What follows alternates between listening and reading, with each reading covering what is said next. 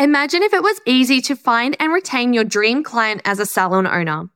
Phorest Salon Software is the all in one point of sale system for salons, spas, and clinics. With client and staff management and best in class reporting and a marketing suite, Phorest touches every point of the salon experience to help salons find and retain their dream clients, increase client visit frequency, and increase their revenue.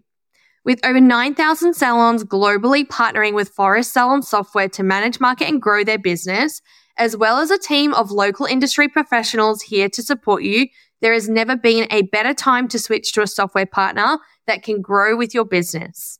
Beauty business and beyond listeners who sign up for Phorest will receive 50% off your setup fee, which will cover the cost of your data migration, system configuration and training, as well as 2000 free SMS to use on SMS marketing campaigns of your choosing. Simply click the link in the show notes to take advantage of this generous offer. Phorest Salon Software. Together we grow. Welcome to the Beauty, Business, and Beyond podcast. I'm your host, Kelly, otherwise known as Skin Queen. I'm a skin therapist turned clinical educator turned multiple six figure online business owner. I used to think that owning a business meant that you'd have a product or service, a website, and an Instagram and just wait for the masses to flock. But little did I know. It wasn't until I started working with coaches and mentors that I learned there is so much more to it. On this podcast, you can expect to learn about mindset, marketing, strategies, and other fundamental business lessons that have helped me to generate over $500,000 of revenue in less than two years. Are you in my Facebook group? Every single day, I post in there sharing even more gold nuggets of information to help you grow your business. To find it, search Beauty, Business, and Beyond on Facebook or head to the link in my show notes to get a direct link.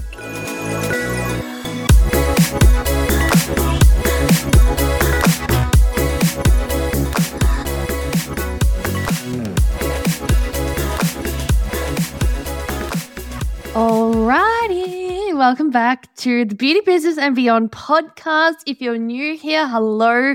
My name is Kelly, otherwise known as Skin Queen. Ah, I'm so happy that you're here. I'm so excited to talk about this topic today. If you haven't seen already, today we're talking about Facebook ads and how to do them properly. And I just want to preface this by saying this is my strategy. This is what's worked for me. So I am so sick of hearing so many people saying, I've tried Facebook ads, I've spent so much money, and I never saw a return on investment because when they are done properly, they can actually generate money for you. And I'm actually going to pull up my Kajabi right now so I can have a look at some stats as I'm chatting to you with sales from my Facebook ads. But first and foremost, I want to say Facebook ads aren't the devil. They're not these things that are just designed to help you gamble your money away. There is a little bit of a media buying mindset that needs to be tapped into when you're going into Facebook ads because it isn't a guaranteed return on investment. But when you're smart about it, you definitely can generate money from it. Now, for years, I've only just turned these ads off maybe a month ago. I have run a Facebook ad to my lead magnet, consult and retail like a boss. And maybe that's why you're here today. Maybe at one stage you found it and you downloaded it. And that's why you found me. That's why you're in my Facebook group. That's why you follow me on Instagram. And that's how you found the podcast, which is really cool. And I ran that for years and I never boosted it. I always ran it through whatever it was Facebook business or meta, whatever it is now. And I learned how to do that myself. I understand that. And then last year, I decided to outsource it to a Facebook ads agency who they, when I first worked with my first business coach, she had a Facebook ads department. So I had a couple of sessions with her when I was able to actually have a meeting and we mapped out the whole strategy for the Facebook ads. We mapped out like the audiences. She was able to cross check that I was doing the right thing. And then from there, we were actually able to create the ad, which was working for years. Still does work. It's just not the direction that I want to move in anymore. So I turned the ads off recently. Now, why ads? Two reasons. One, I was able to build my email list. Now, my email list is close to 9,000 people after 10 years, which is epic. And the second thing is because I wanted to make money through a passive sale. So the thing is with Facebook ads, if it doesn't work organically, it's not going to work with money behind it. It's, it's as simple as that. And now that I'm saying this out loud, I should actually run some ads to one of my passive funnels that I've got going. But nonetheless, I'm going to keep it going organically for a little bit longer and then I might have a play with Facebook ads again. But you need to create content that is engaging organically. And what I mean by that is without ads behind it. Because if it doesn't work organically, it's not going to work with money behind it. Putting money behind a Facebook ad just pushes it out to more of an audience. And if your content isn't getting engagement at this level, then what's to say when you put money behind it, it's going to get more engagement? That's just not how ads work. Now, with ads, you create a campaign in Facebook and basically, the campaign could be, for example, consult and retail like a boss lead generator. And then you can set an overall budget for your campaign. I would do anywhere from $30 a day, $45 a day, up to even like $70 a day. You have to gradually increase it. If you do an increase more than 20%, it goes back into a learning phase, which is generally about a two week period. And then from there, you have to go back into testing and all the rest. You have to give it two weeks before you can tweak anything again. But then you can actually choose ad Now, ad sets will define placements. And when I say placements, I mean what audiences are these going to? So I would then go into my Facebook ads account and I would create different audiences. The first thing that I would do is I would create like my ideal target audience. So they are generally female, they're aged 20 to 55, they work in the beauty industry, they love skincare, like all the demographics, you would pop into that. The next one I might do owners of Facebook groups. The other ones I might do like that they have different job titles. It's all about having a little bit of a tweak with the audiences. And I would always make sure my audiences, Facebook gives you a bit of a preview and says, great, this audience has a reach of up to a million people, which is ideal. That's what you want. And then another one that I would actually do is a lookalike list for my email list. And the beauty of that is if you can grow your email list organically first, then what you can actually do, and as long as you've got 100 people on your email list, you can run a lookalike ad. So that means that the audience that you choose looks similar to your email list. So you download your email list, you pop it into Facebook, and it will create lookalike lists to help you grow your Facebook ad. It's really easy. That's why I'm like, maybe I should do another ad. Might have a play with that. It does take a little bit of fiddling around, um, which I don't enjoy, and it's always changing, which is why I don't predominantly teach Facebook ads because it's like a bit of a mind fuck, if I'm going to be honest. and then you will have different variations of your ads. So, say, for example, I had my consult and retail like a boss guide. We actually had a ad that was a dynamic moving image, almost like a reel, but it wasn't.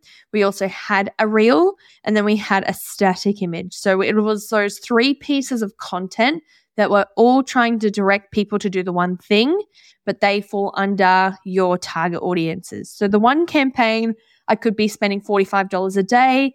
We could be targeting it to three different audiences, but it's also trialing and testing three different ad sets, if that makes sense.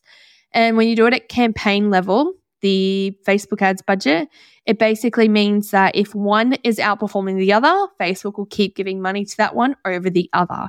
So you don't have to decide where to put the money to, which is really beautiful. Now, I ran ads, as I said, for three years to my consult retail like a boss guide. They would download that guide on the thank you page, upsell them to explain like a boss, and my email marketing would nurture people to follow me on Instagram, follow my Facebook group, listen to the podcast. So it was a really great lead generator to help me build my community. That is one way that you can use Facebook ads in your business to do the same. You can create a free offer, a free ebook, a free guide, a free something to capture leads to start growing your database. And then through email marketing, really encourage them to book in.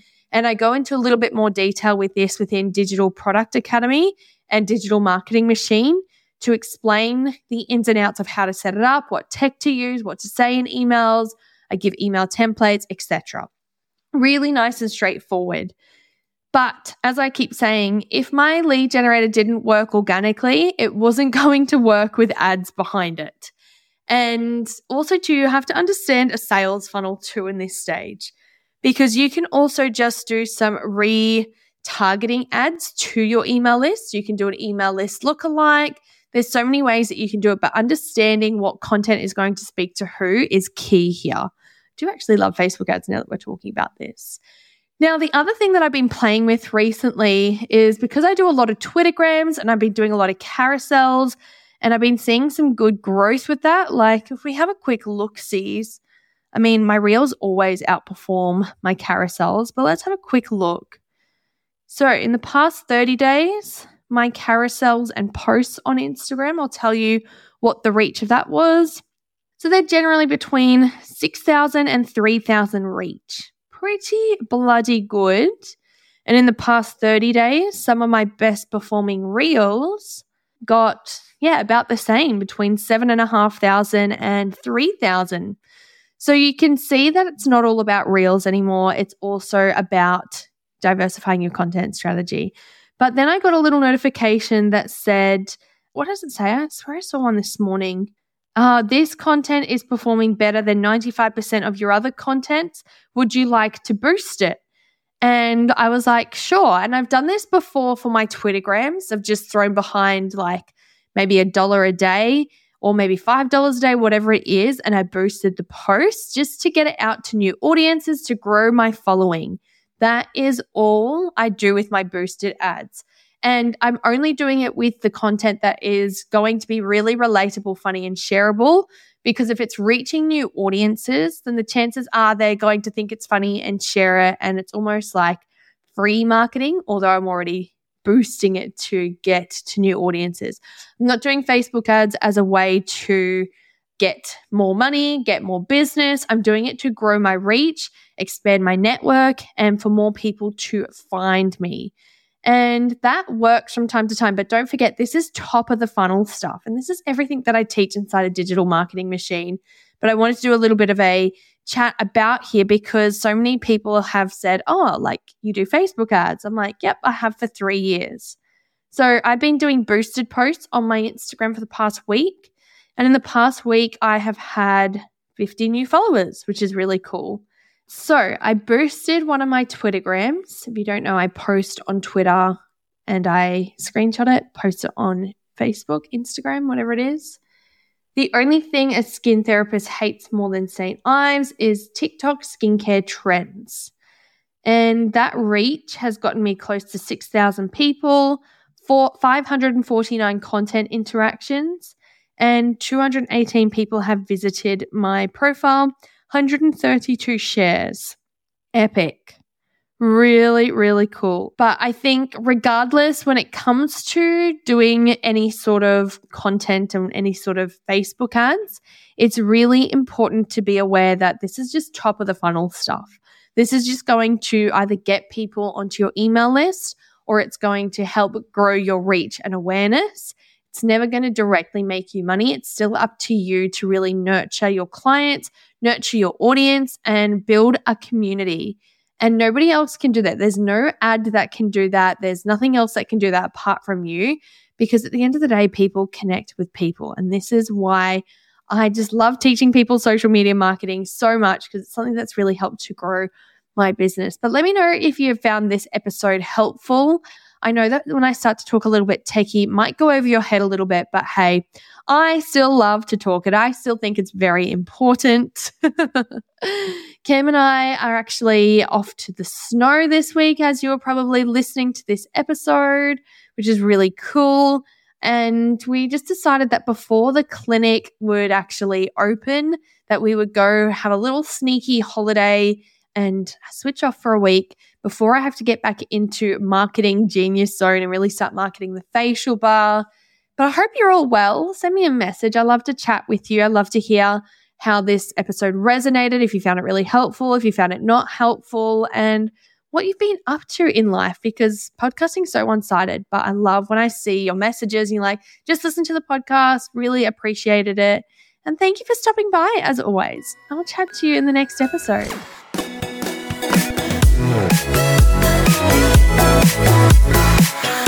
Thank